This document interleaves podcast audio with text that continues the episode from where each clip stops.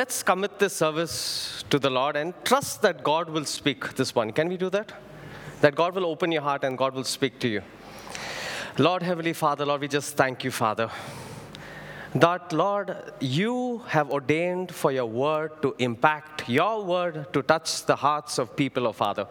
And Lord, I just pray that they will just not have knowledge of your word, that your word will be revealed in their heart, oh Father. And Lord, I just commit this service, oh Father, to your Holy Spirit, that your Holy Spirit will lead this time, oh Father. In Jesus' precious name, amen.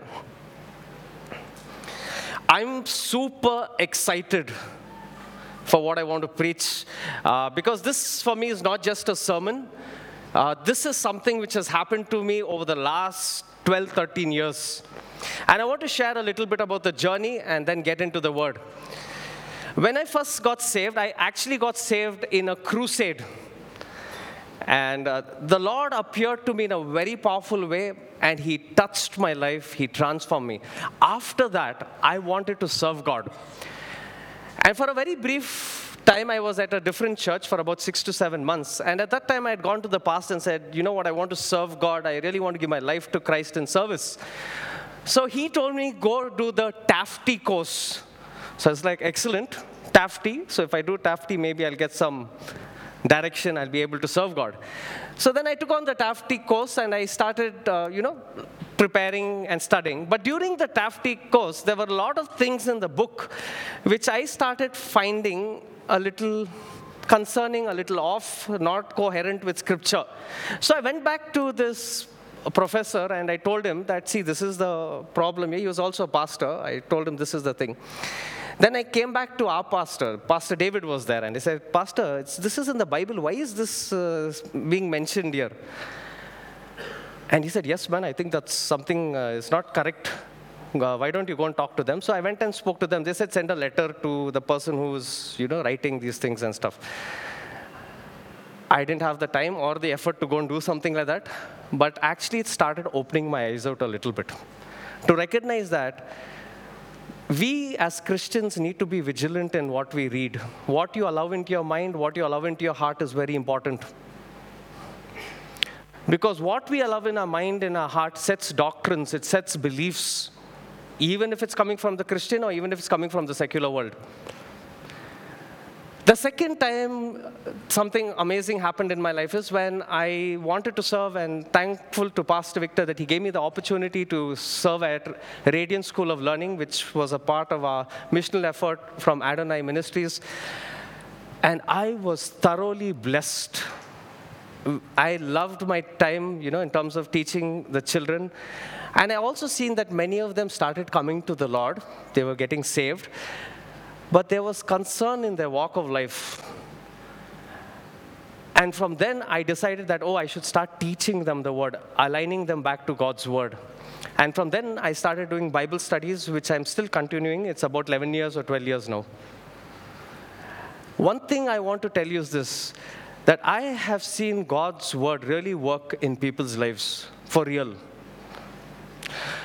The second important thing is during one of the programs which he had in the church, uh, this was way back, I think nine, ten years ago, and there was a statement which I was, I, I came across and I learned it, and while ministering to this person, I told them this. And that person, being very smart, said, Show me where it's in the Bible what you're saying. I very confidently opened the Bible and I searched, I searched, I searched. Couldn't find it. I was like, Oh my. And then I realized there's a lot of things which I know not necessarily is aligned with the Bible. And I think that's so true as it is biblical truth. See, the confidence which I said it, it gave me a sense that it was absolute truth. And from that day, I made a very sincere decision that I want to know the Word of God clearly. And even when I got saved, there were times when I used to struggle to read the Bible. I remember Pastor Rennie had come here to preach in the old church, and I couldn't read the Bible, so he said, Put on audio. I was desperate to read the word, but couldn't read the word. But it all changed when I was in Radiant School. The desire and the heart to nurture people helped me to look at the word more clearer. What I'm saying is very important because this will be connected with the sermon, and this message is very close to my heart. The title of the sermon is Equipping the Saints. Ephesians 4:12 says that God has given the fivefold ministry to equip the saints for service. While I was preparing for this message, the word equipping really popped out. I do this, I go and check also the Greek to see if there's any more understanding I can gain from it. The word equipping in the Greek is actually katartizo and it means to align or put things in proper position. And i was like this was a revelation to me. The word equipping is to align or to put in a proper position. I knew the word equipping means to empower to encourage for ministry. But the sense of that word is to bring alignment to put it in the right position. And this really changed my view of a lot of things The question I asked after this is, and I want to give you some context as to why we need to put things in alignment or put it in the right position. For this, you have to go back to the beginning of all things, or what we call Genesis. So, God asks a question in Genesis. He says, If you do what is right, will you not be accepted? But if you do not do what is right, sin is crouching at your door. It's desirous to have you, but you must rule after it. The question is if you do what is right, will you not be accepted? In Christianity, we are so focused on what not to do. We are focused on avoiding the wrong things. But the Bible view and actually, this is the central view where God says, Do what is right. See, if you do what is right, will you do what is wrong? And God is saying, If you do what is right, in line with my word, will the enemy come and have a hold over you? Will the enemy have access in your life? Now, this is so simple, but this is the reality. Proverbs 2:15 says, "Men whose paths are crooked and whose devious in their ways, men whose paths are crooked." Psalms 125, 4 and 5 says, Do good, O Lord, to those who are good and to those who are upright in their hearts. But those who turn aside to their crooked ways, the Lord will lead away with the evildoers. Peace be upon Israel. I put this statement, I want you to consider this statement. There's a very clear difference biblically between what is right and what is wrong. There is no gray area in the Bible. God is completely holy, He's completely righteous, and His word is pure, and His word is good for direction and for living. And we need to know that deep in our heart. So there is a clear difference between right and wrong. The scripture is the only text on earth to declare absolute truth. And I want to give an example for that.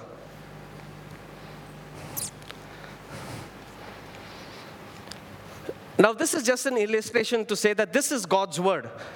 Why I made it red? Because there's a lot of red verses in the Bible. Okay. So, this is God's word. It's absolute truth. Jesus said, I am the way, the truth, and the life. The paths of the righteous are straight. But you see, also, human beings, there is a sense of crookedness or a sense of bentness in us. And that bentness is like this this is God's word. This is what God is saying. But look what we do we deviate from God's word. God made us to live in true righteousness and holiness, to walk in His ways, to walk in His paths. The Word of God is absolute. You know what absolute means? It's the foundation, it's whole, it's complete. It's not up for debate, it's not up for questioning. This is it. And how we know even about morality, morality has to have something to base itself off. And how do you know what's right and wrong? Through the Word of God. The Word of God dares to tell people this is right, this is wrong. There's very clear path set in the Bible. Jesus came full of truth and spirit. Was there any lie in him? And but how do we live life? The first thing I want to say is that we were all made to be aligned with God's word, correct? Can you see alignment is good? When you're building a house, also you put you know certain measurements to see if all the walls are aligned, they are straight, they are steady. You have various tools also to check if they're bent. Will you build stuff which is bent? Cracks will come after a certain point of time. But look at us, what's happened to us. We have deviated or we have become misaligned with God's word. We like to use words such as transformation. What does transformation really mean? Yes, when you're born again, you receive the Lord Jesus as your Lord and Savior, you turn away from your sins, you repent, you believe in the gospel, and you're saved. You're saved by the righteousness of God. But then, ongoing transformation, how does it happen? Romans 12, it says, Be transformed by the renewal of your mind. I preached this in the, in the previous sermons. If you have time, go back and listen to it. And how does renewal of the mind happen? How does transformation happen? When you start aligning yourself back to God's word.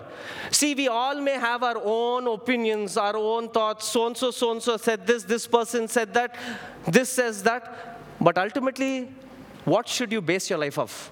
People's opinions, your circumstances, your problems, or the Word of God? Which one? See, it's so simple.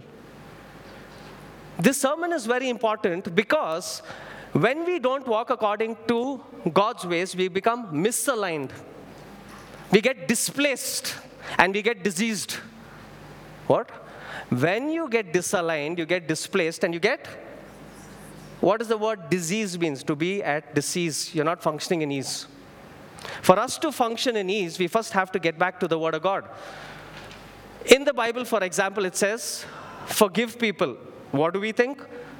How can I keep forgetting, forgiving people so much? They have hurt me so much, I won't forgive them. I won't release. I will just be like that. It's too difficult for me. So, where are you? Disaligned. So, can God heal you if you're disaligned with God or misaligned with God? Can God heal you? No.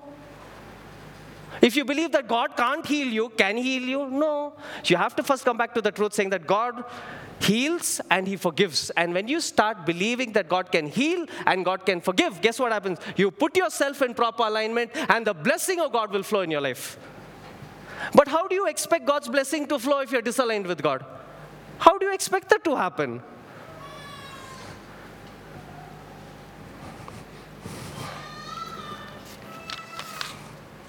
Thank you.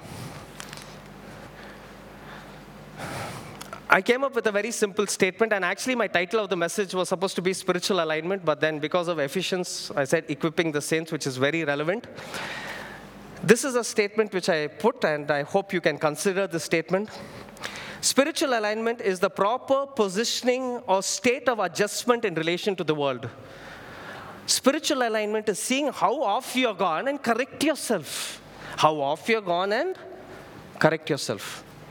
See, if you're not corrected, you're crooked. If you're not crooked, how can actually God work through your crookedness?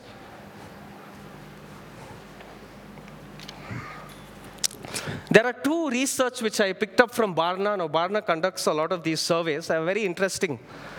Uh, next slide.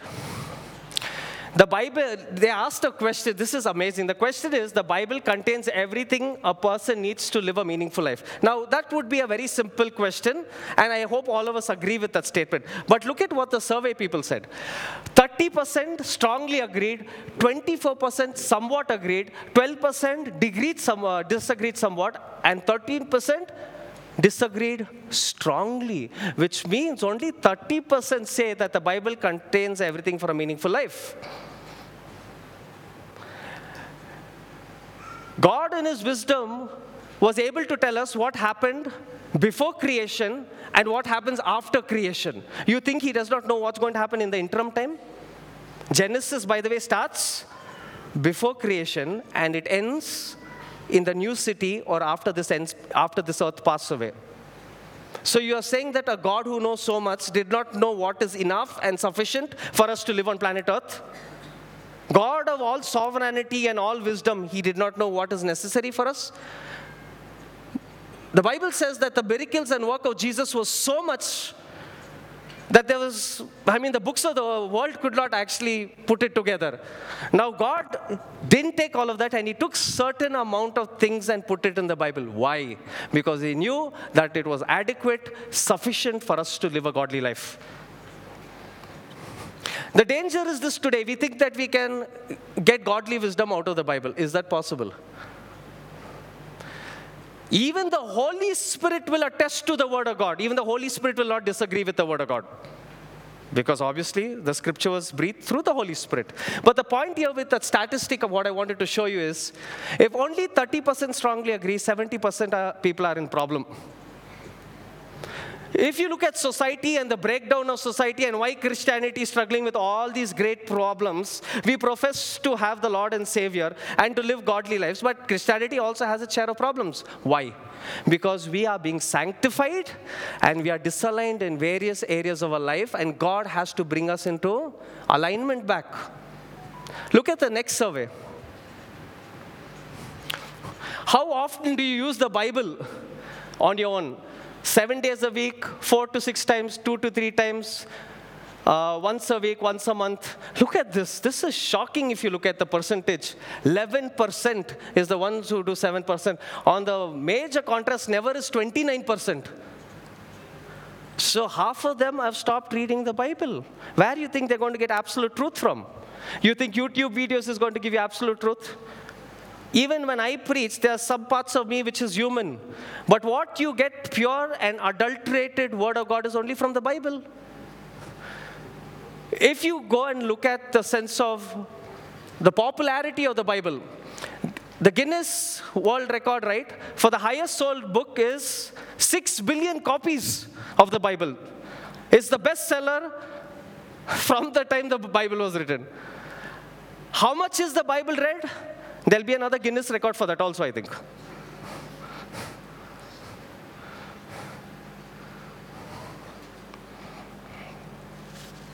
See, we need to come to a place of recognizing how important the Word of God is.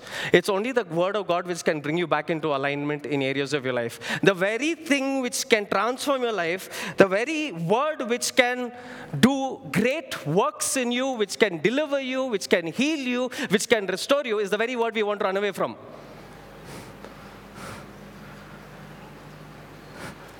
Somebody asked this person, uh, Smith Wigglesworth, you know, he was a very powerful man of God working in signs, wonders, miracles, one of the notable great people, great men of God.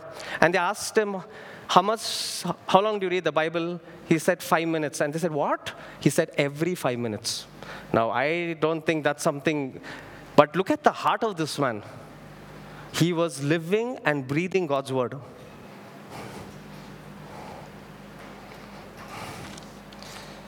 Some of us say we read the Bible so many times you don't want to read it. I know everything. Is it really possible that you know everything in the Bible? I've been really reading the Bible for the last, I think, 12, 13 years from the time I was saved. In depth, from the time, you know, that RSL Bible study, I really started reading. Even today, God reveals things which I'm like, I didn't see that in the Bible. I read it so many times. See, God's word is not knowledge, it's not information, it's revelatory meaning God reveals, and His revelation is ongoing. Till you die, you read the Bible thousand times, God will reveal even at a thousand times something you don't know.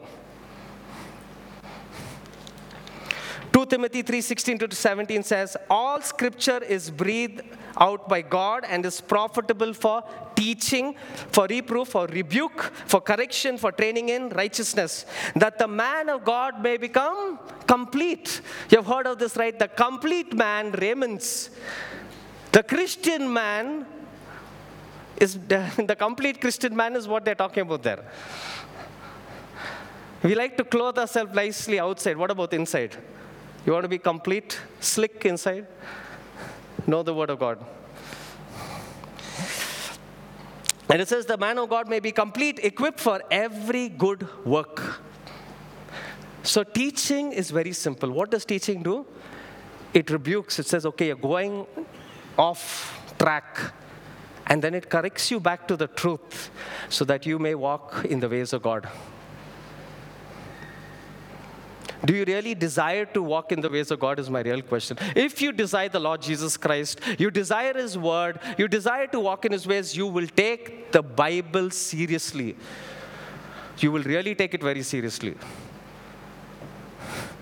talking about YouTube and all the books which are written out there, there was another interesting video which came on Instagram, you know, one of those reels. And so this guy asked this lady, So, are you a Christian? Yes, I'm a Christian. Do you believe in the Word of God? No. I'm like, Hello? I mean, that's the level of Christianity today.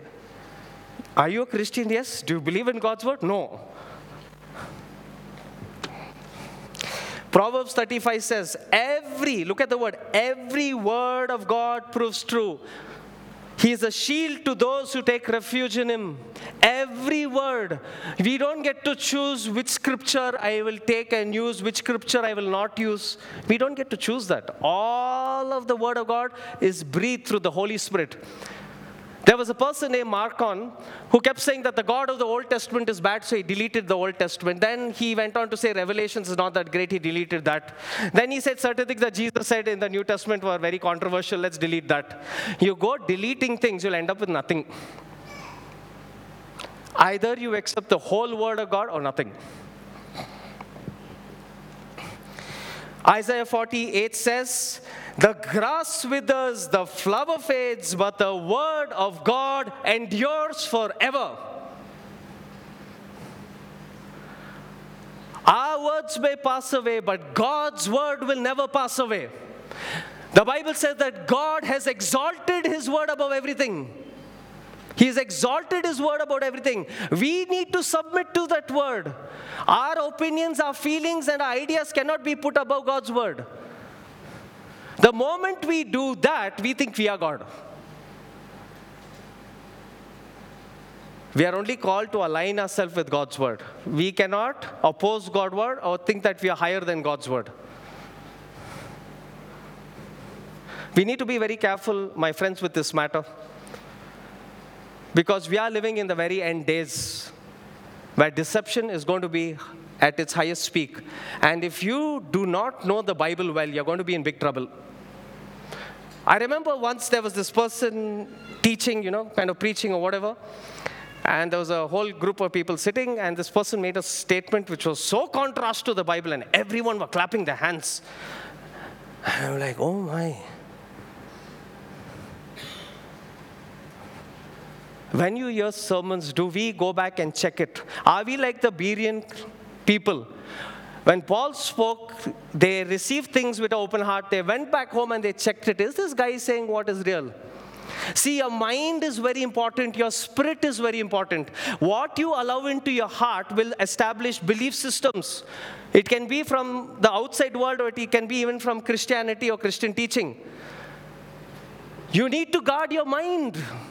The only thing you need to guard very preciously is your mind. Please wear helmet of salvation.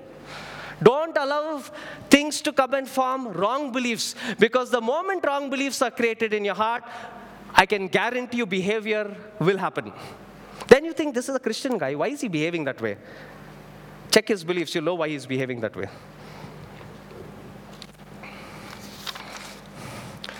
Psalms 37 23 says, The Lord orders the step of a good man and he delights in his way. God delights when we say, Lord, I want to hear your word, the Rhema word. I want to read your word, the Logos. And when we walk in his way, God delights in it. We follow God's word because God delights that we walk in the right way, because he wants to bless you. God's heart is not to curse you, God's heart is to bless you. But how can he bless you when you're disaligned with God's word? How can you walk a proper Christian life? Is it possible? It's a very big contradiction. See, it's nice that we come to church, we have fellowship, and there's so many churches, they come, they have fellowship, you have a lot of things happening. But the real question is when you go back, are you aligned with God's word? Are you walking in His ways? Because true Christianity is practicing Christianity. It's not just the knowledge of Christianity, it is practice of Christianity. So, alignment is actually harmony, attitude, similitude meaning being similar, and a union with the mind of God and His plans. So, are you willing to be in union with the mind of God, with the plans of God? In a sense, are you being ready to be aligned with the will of God? Now, I would like to ask a question. So now we understand to some degree what alignment is. Why is there so much of requirement for alignment? Because there is disalignment. I'll give you a few verses of scripture and show you how disalignment or misalignment happens. The first one is 2 Corinthians 2:17 it says, "Unlike so many, we do not peddle the word of God for profit. On the contrary, in Christ we speak before God with sincerity as those who sent from God. You know, the word peddling is usually used when they're selling drugs or something like that. Why do you peddle it? To make money. Today, many people think that ministry is to make money for profit. If Paul was here, he would have rebuked people. Paul said, In little and in much, that I will serve God with my whole heart, with sincerity. And you know what peddling is actually? It is a wrong use or doing illegal stuff. So when we peddle the word of God for wrong uses, it's dangerous. And I like this, all right? People like to peddle the word of God to give people a spiritual high. And then they'll fall down and then they'll search for somebody else. Where can I go and get the same kind of teaching? See, be careful if God's word is not transforming you, if God's word is not challenging you, then you're not growing in your Christian faith. God's word needs to challenge your life. The way of living, your way of thinking, God wants to challenge those things in your life. Because His motive is for your benefit. God is not challenging you to give you a sorrowful, sad, pitiful life. He wants you to have an amazing life.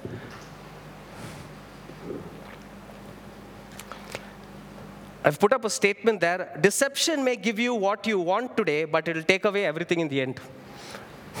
He'll give you what you want. You can believe whatever you want to, but at the end, everything is going to wither away.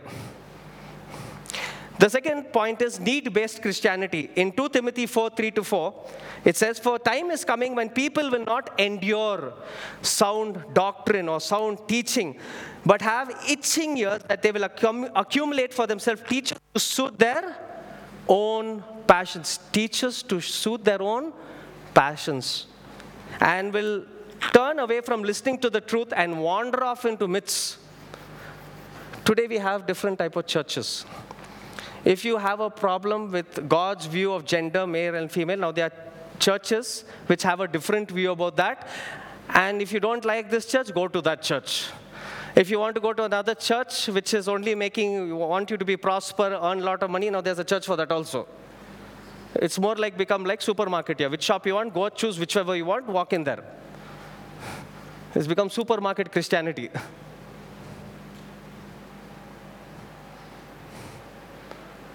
And it says in the end days, we will not endure sound teaching. We will seek after our own passions, our own desires. Why? We don't want God's word to transform us. We just want God's word to put a stamp on all the things that we're doing in life. That's all we want God's word for. Deception is 99% truth and 1% lie. It can be a personal perception also. See, the enemy will not come to you and say, hey, listen here, I am Satan. Okay? I have a wrong thought which I want to put in your mind. Please accept it. Will he do that?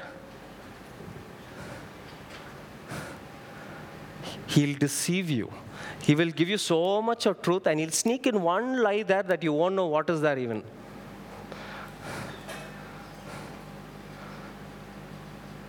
That's called adulteration with the word. And who's in more danger for deception? Christians. Because the enemy knows if I deceived Adam and Eve in the Garden of Eden, and made them to do things contrast to God's word. Today also I can do it. The fall of creation is also because of misalignment with God's word. If, he, if it worked that time, it will work now. The main tool of Satan is deception. And most of us, before deceiving other people, we ourselves deceive ourselves, which is more dangerous. So let's learn to recognize what the absolute pure truth of the Word of God is and live according to it. Read the New Covenant. Very powerful. Or the New Testament, as you call it. Isaiah 5:20. Now the next one is people pleasing. First one was prophet, second is need-based Christianity, third is people pleasing. Isaiah 5:20 says, "Woe to those who call evil good and good evil, who put darkness for light and light for darkness, who put bitter for sweet and sweet for bitter." There was such a powerful rebuke of God in the Old Testament. There were prophets going out and saying, God is going to bless you, God is going to prosper you, where God was upset with them. And those are called false prophets. We are not sensitive to what God is saying. And when we go into a mode of teaching gospel, which is to meet the needs and to please people, we are going in a very dangerous track.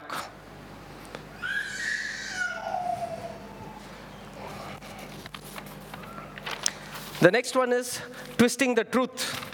2 Peter 3:16 says, as he does in all his letters when he speaks in them of these matters, there are some things in them that are hard to understand, which the ignorant and the unstable twist to their own destruction. That's why you need teachers, that's why you need people to raise you up, to equip you. Because sometimes when we don't realize what is true, what happens? We twist it for our own destruction. So sometimes it's not other people are affecting you. We have a wrong view of things, we can't comprehend it, we twist it, and we walk in a very wrong way. There's a nice quote by Leonardo da Vinci. Now, he's not a Christian, just so that you know. I just liked his quote, so I'm just wanting to put it across because there was a lot of understanding in this. The greatest deception men suffer from is their own opinions.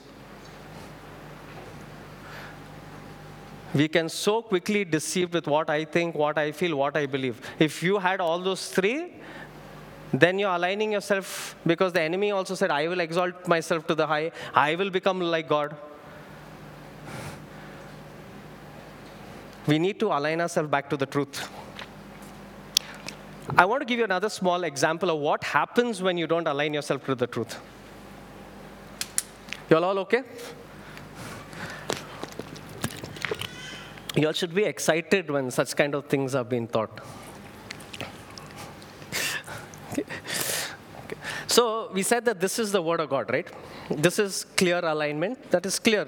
The word of God is profitable for teaching, equipping, everything. And then you're disaligned. So first you're actually supposed to be aligned. Now let's say in one area of your life you get disaligned little bit. Guess what happens? The enemy says, "Thank you so much. Let me come and take some space." And I'm not saying this. Ephesians 2, Ephesians 4:27 says, "Do not give the devil a foothold." What is the word in Greek? Foothold means topos, which means place. In Tamil they say edukudkada. Don't give the enemy a place. Don't give the enemy a foothold in your life. Now, once you give the foothold, what will the enemy say? Thank you so much. See, the enemy wants one very, very clear thing. He knows that as long as you're walking in the ways of God according to the truth, he cannot get a foothold. Why he gets a foothold is when we get deceived or when we go off track. Because that opens the door for the enemy to come and take access. And he oppresses Christians, not uh, you know, possesses them, oppresses them. Very different. You want to know more? Go for the Healing and Deliverance Conference. But, anyways, now, how do you deal with the situation? First, go back to the truth. See, when you go back to the truth, can the enemy have a hold in your life? You aligned yourself back. So it's easy to cast the demon out or to do deliverance. What does this mean? It simply means the enemy is only looking for access in your life. You think that you're debating against truth, you have your own opinions, but the enemy is saying, very good, question God's word a little bit more. See what happened when Eve did it. He wants you to question God's word. He wants you to go against God's word. Simply why? Because he wants a foothold. He doesn't care about two Christians debating. He's concerned where can I get access? Where can I get walk through in that person's life and take a hold? That's where strongholds are actually created. And that's why the Bible says, pull down all those strongholds because they're not the will of God. Thanks.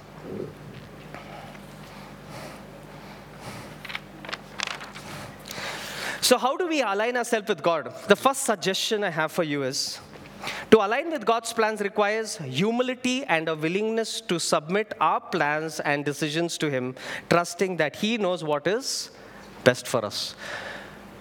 The first thing is humility. If we are not able to come to a place of recognizing that we cannot do right in ourselves and we need God, we come to the end of ourselves and we say, God, I'm done with myself. Unless you help me, I cannot do anything. And I have been in that circumstance so many times in my life where we come to the end of ourselves and we say, God, I can't do anything in my own ability. That's the best place for God. The more you say, I cannot, and say, God, give me your grace, give me your mercy, help me. I know this is true, but I'm struggling to align myself to the truth. What do we do? Ask for God's grace. God's grace works perfect in your weakness.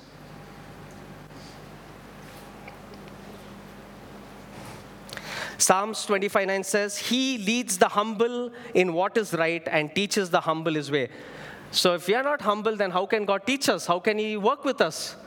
The biggest stagnation for Christianity is when they say, I know it all, I don't need anyone to tell me anything. There you know you're going to decline after that. Because a Christian means that we are always learning, we are always walking in God's ways. God is revealing to us, and it's an ongoing life process. Isaiah 66 2 says, My hands have made both the heavens and the earth. They and everything in them are mine. I, the Lord, have spoken. I will bless those who have humble and contrite hearts, who tremble at my word. I believe humility is such a big thing for us. Because the biggest challenge all of us face with is not that we don't know the truth. Are we willing to humble ourselves to accept the word of God? Are we willing to put aside our opinions and all our passions and pleasures and say, God, I humble myself. I agree that you are right. I'll follow you.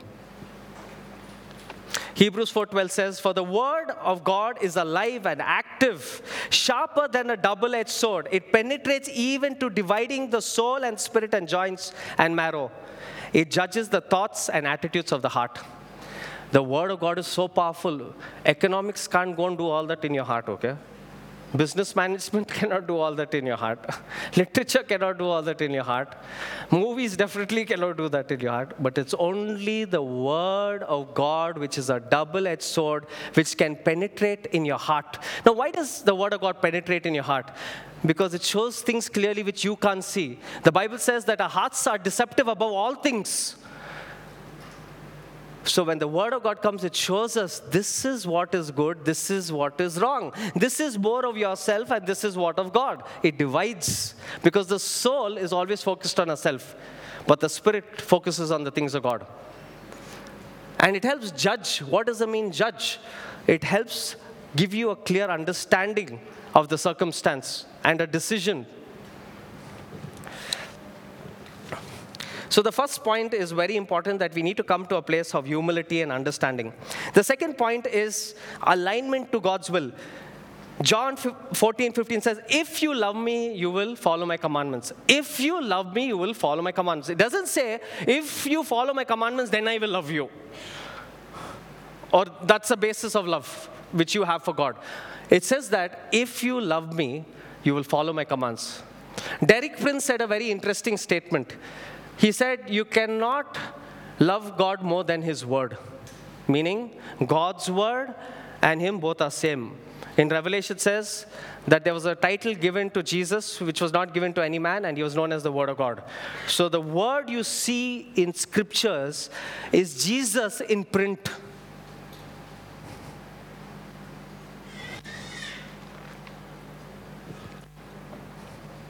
I'm sure you all are very excited.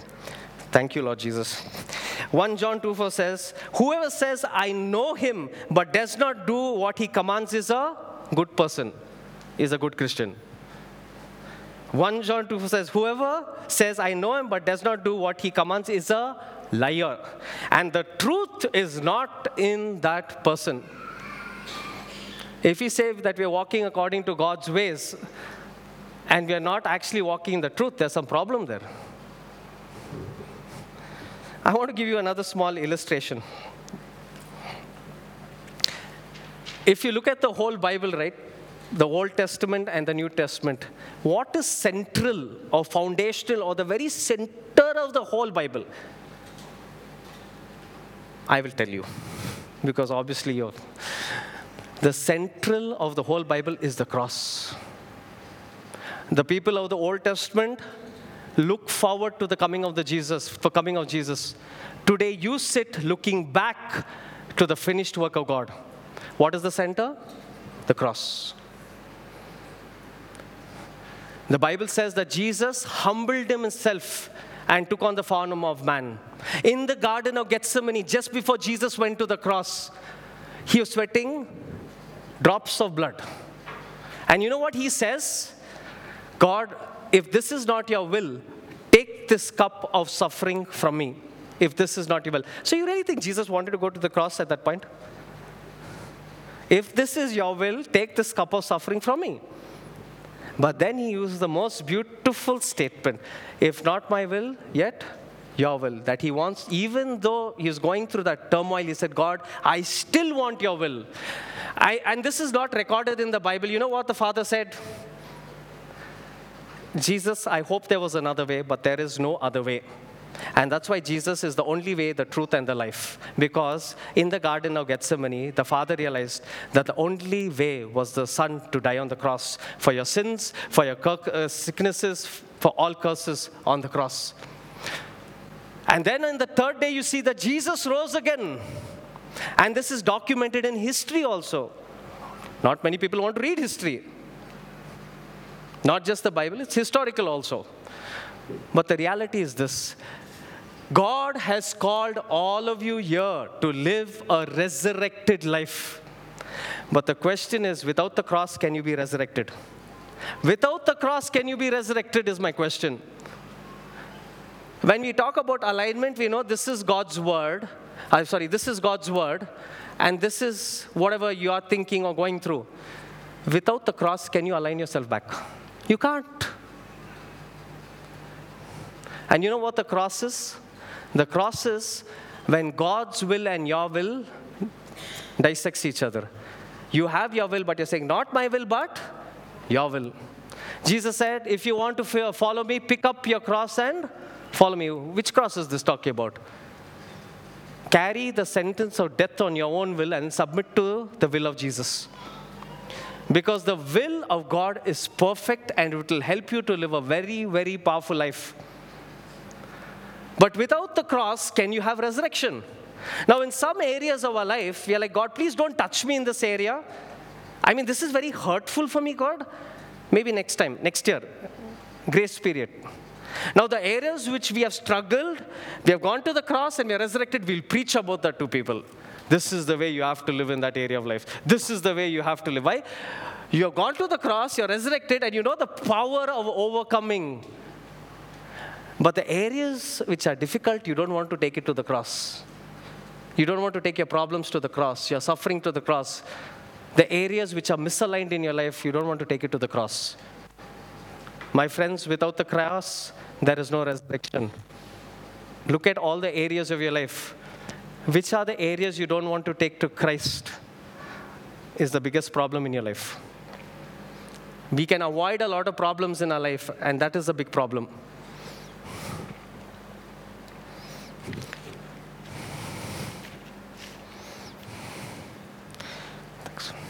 Deuteronomy 30 19 says, I call heaven and earth as witnesses today against you. Heaven and earth as witness that I have set before you life and death, blessing and curses. Choose life.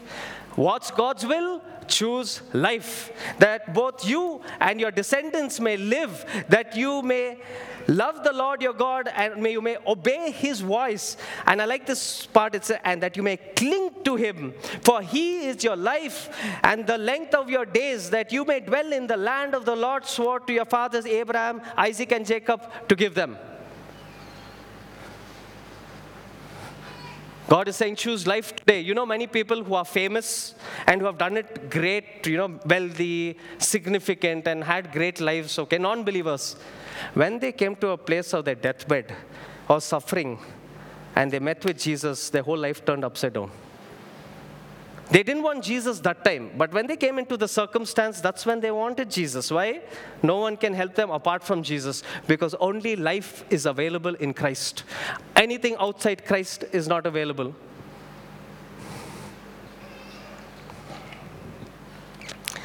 1 John 5:14 said this is the confidence we have before him that if we ask anything according to his will we stop with the verse anything but actually it continues according to his will you can ask anything but it has to be according to his will and he will hear us God is not bound to make your pleasures your fancies and your opinions come to pass God will only back His word. He's not going to back your word. He'll back your word only if you're aligned with His word. The only thing that God really backs is His word.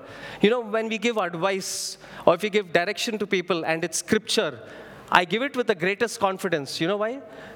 Because my words may drop, God's word will never drop. No chance. And I've seen that over the last 10 years that wherever God has spoken and you apply God's word, it will come to pass. Because the Bible said, Heaven and earth will pass away, but God's word will remain.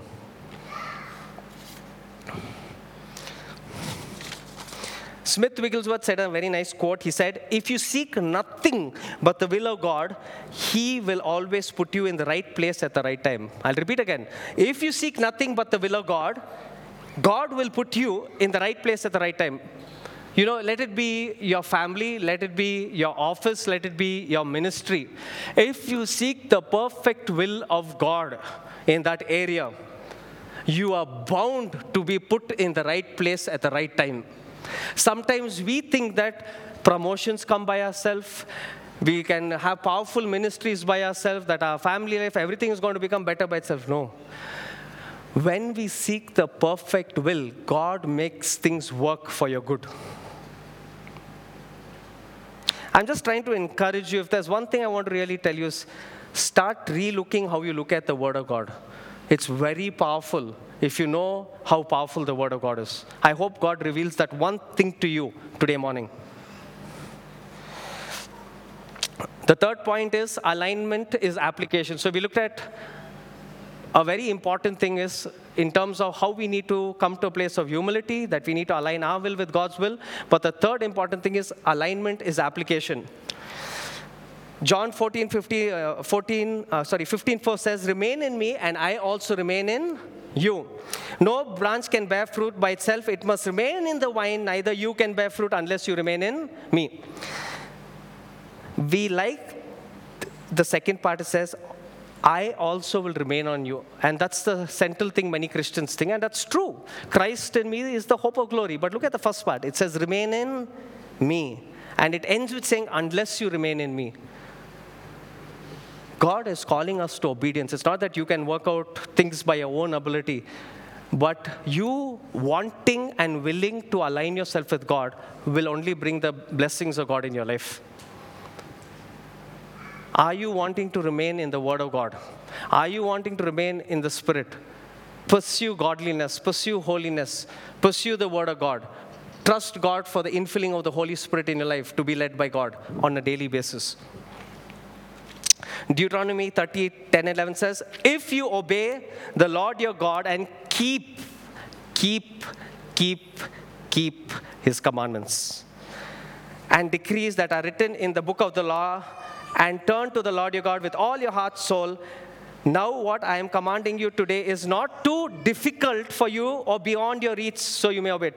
I like this last part where God says, you, you know, you follow the, you obey the word of God, but then He says, He ends by saying that it is not so difficult for you to keep it. And who's He talking to? The people of the Old Testament. He's telling the people of the Old Testament that it is not too difficult for you or beyond your reach to obey the words of God. That's the Old Testament, my friends. Today, You have Christ living in you, you have the baptism of the Holy Spirit, you're living under the new covenant of grace, and you think you cannot keep God's word? Are you joking? That's real. We are living in great times that God wants us to walk in His way, and He's empowered us with the Holy Spirit. He's given us the grace, which is divine ability, not your ability, divine ability to walk according to His ways. Why aren't we seeking or desiring God's word? Why aren't we desiring the Holy Spirit? Why aren't we calling out for the grace of God to help us? God desires this. And I know many of y'all are probably in that stage, but for the others and whoever are listening everywhere, I really trust that God will put this deep desire in your heart. James 1:22 says, "But be doers of the word and not hearers, deceiving yourself." So we can hear a lot of Bible sermons, YouTube, read books, and then what? And if we don't practice it or put it into application, we are deceived. So usually we always are looking for other people outside to deceive us, but the thing is this if we don't practice God's word, we are self deceived. Matthew 28 20 says, Teach them to observe all that I have commanded you, and behold, I am with you to the end of the age. Matthew 28, the Great Commission, you know what God is saying? Not teach them information, not teach them knowledge, not just intellect, though all of this is important, but it's saying teach them to obey or teach them to practice the Word of God. We are called to be practicing Christians or simply put, believers. Because what we believe will become our behavior. God wants us to align our heart, soul, and will and strength with Him. It says, Love the Lord your God with all your heart, your soul, your will, and all your strength. How do you do it? By aligning yourself to Him. We started with the context saying that Ephesians 4 that God has given the apostle, the prophet, the evangelist, and the teacher and the pastor. For what? To equip people for ministry so that they may be built up. Now, I'll read the balance and I want you to really pay attention to this. It's on the screen. Until we reach unity in the faith and in the knowledge of the Son of God and become mature, attaining the whole measure of the fullness of Christ. So, why are we being aligned? Why are we being um, empowered? So that we become mature. What is maturity? Being aligned to God, being empowered by God is maturity. How can we be mature if you're not able to discern right and wrong? Hebrews chapter 5 says, that milk is for babies who cannot discern between right and wrong. For mature is the ones who are able to practice God's word put it into application. And the key is this 14 says, Then they will not no longer be infants tossed back and forth by the waves, blown here and there by every wind of teaching, and by cunningness and craftiness of people in their deceitful scheming. Maturity is able to recognize the difference between right and wrong. It is able to be aligned and empowered by God so that we don't fall in the trap of deception when Paul, yeah, just before Paul left for his final journey to Rome, you know what happened? Paul called all the elders, and you know what he told the elders? Now, this is like one of the last things he's telling many of the pastors and elders in the church. He's telling them that in the latter days there will be wolf in sheep clothing will be amongst you, and they will bring deception. What did that mean? It simply means that you need to be pastoral or to cover a person, uh, cover the church, is to make sure that they're walking in truth. And that people who are wolves in sheep's clothing do not come and deceive people and move them from their pure faith, from their trust in God. And Paul looked at deception as a very big thing amongst Christians. And you'll notice that later happening. If you study history, you'll recognize the amount of wrong doctrines and all the mess which happened from 90 AD to 300 AD till they had the Nicene Creed. So much of mess. Why? Because the enemy wants to attack the church by deviating them from the truth. It says, instead of speaking the truth with love, we grow to become in every respect, uh, uh, yeah, sorry. Instead, speaking the truth in love, we will grow to become in every respect the mature body of Him who is the head, that is Christ. From Him, the whole body, joined and held together by every supporting ligament, grows and builds itself up in love as each part does its work. What is all this for? What is the end goal? Love. God wants to align us, He wants to empower us so that we don't fall in the trap of deception, so that we remain in a place of unity. And even in 1 Corinthians 12, it says that different parts of the body, alignment of the body. Why? Ultimately, that we are in a place of love with each other. What is God's heart? Again, it goes back to the same thing love God with all your heart and love your neighbor as your. How are we to grow in love if we don't discern lies? How are we to grow in love if we are disaligned or if we have wrong beliefs? How are we to walk in perfect love if you're not mature? People find it difficult to forgive people, to deal with hurts, to deal with wounds. Why? Because they don't realize the importance of aligning themselves back to God's forgiveness.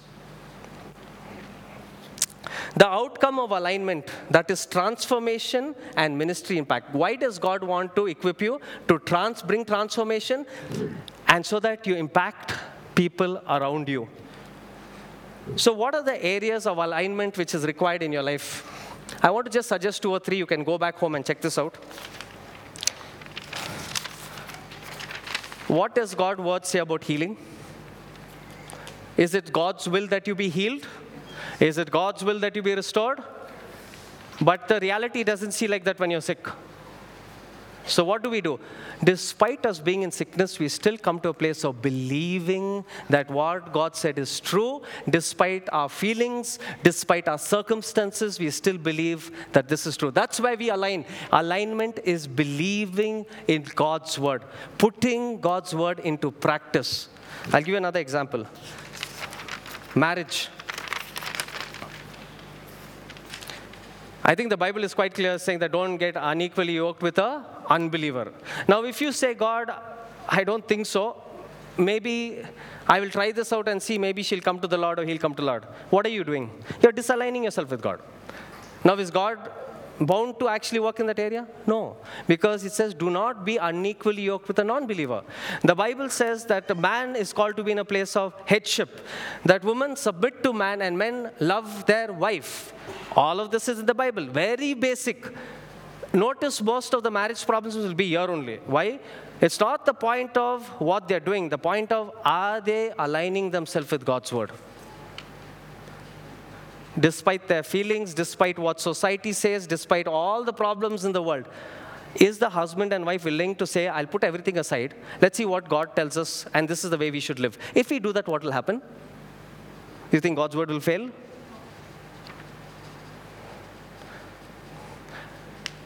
The Word of God, Christ is called to be the center of your marriage. And the areas we struggle in marriage is the, usually the areas we don't align ourselves with God's Word ministry. Nowadays, the concepts of ministry are so vast that I do not know what is ministry from a worldly point of view. It's so confusing. The non believers also using the word as calling and ministry and whatnot. And I don't want to get into too much. I can preach a whole sermon on that. But technically, there's a very clear view in the new covenant where God has called us to the ministry of reconciliation. There's the Great Commission. There is a call for purpose. That's clear, right? Now you say, I'll go do my own thing, but it's not aligned with God's. I got a special revelation from God. That's where cults are formed. See, again, shouldn't the purpose also come back to God's? Now you align yourself, and God will work uniquely in His alignment. That's different. When we say that our plans and our ideas are better than what God is doing, and you're getting special revelations which cannot be attested by God's word, I will hold that very, very lightly. There are so many ministries which are formed with so many ideas which is not biblical at all. Why? The danger of a person falling in deception. And they become very prominent, they become very big. My question to you all is if a ministry looks big or if it looks very good, does that really mean God is there with it? Does numbers mean that God is there in it? Is that the litmus test for it? Or is it by actually walking according to God's word? There are huge churches led by pastors who are, I can't even say the word on camera, but literally it's totally off. And they are huge congregations. And they're teaching them things which are very dangerous, totally unbiblical stuff. And the big congregation, does that mean that is a good church by the number of size of the people? Does that mean that is a church which is walking in God's ways? See, we need to change our mind. Numbers don't play a role. The Word of God, the Spirit of God is what actually is a litmus test for us to see what is of God and what is not of God. So kindly go back home if the areas you're struggling with. Simple, you don't need anything. Just take out scriptures from the Bible related to that area and say, This is what my view is, write on the paper. This is what my view is. Search scriptures in that and say, This is what God's view is. Repent from your view and start believing in God. Simple. And trust God. You will see a breakthrough in that area of your life.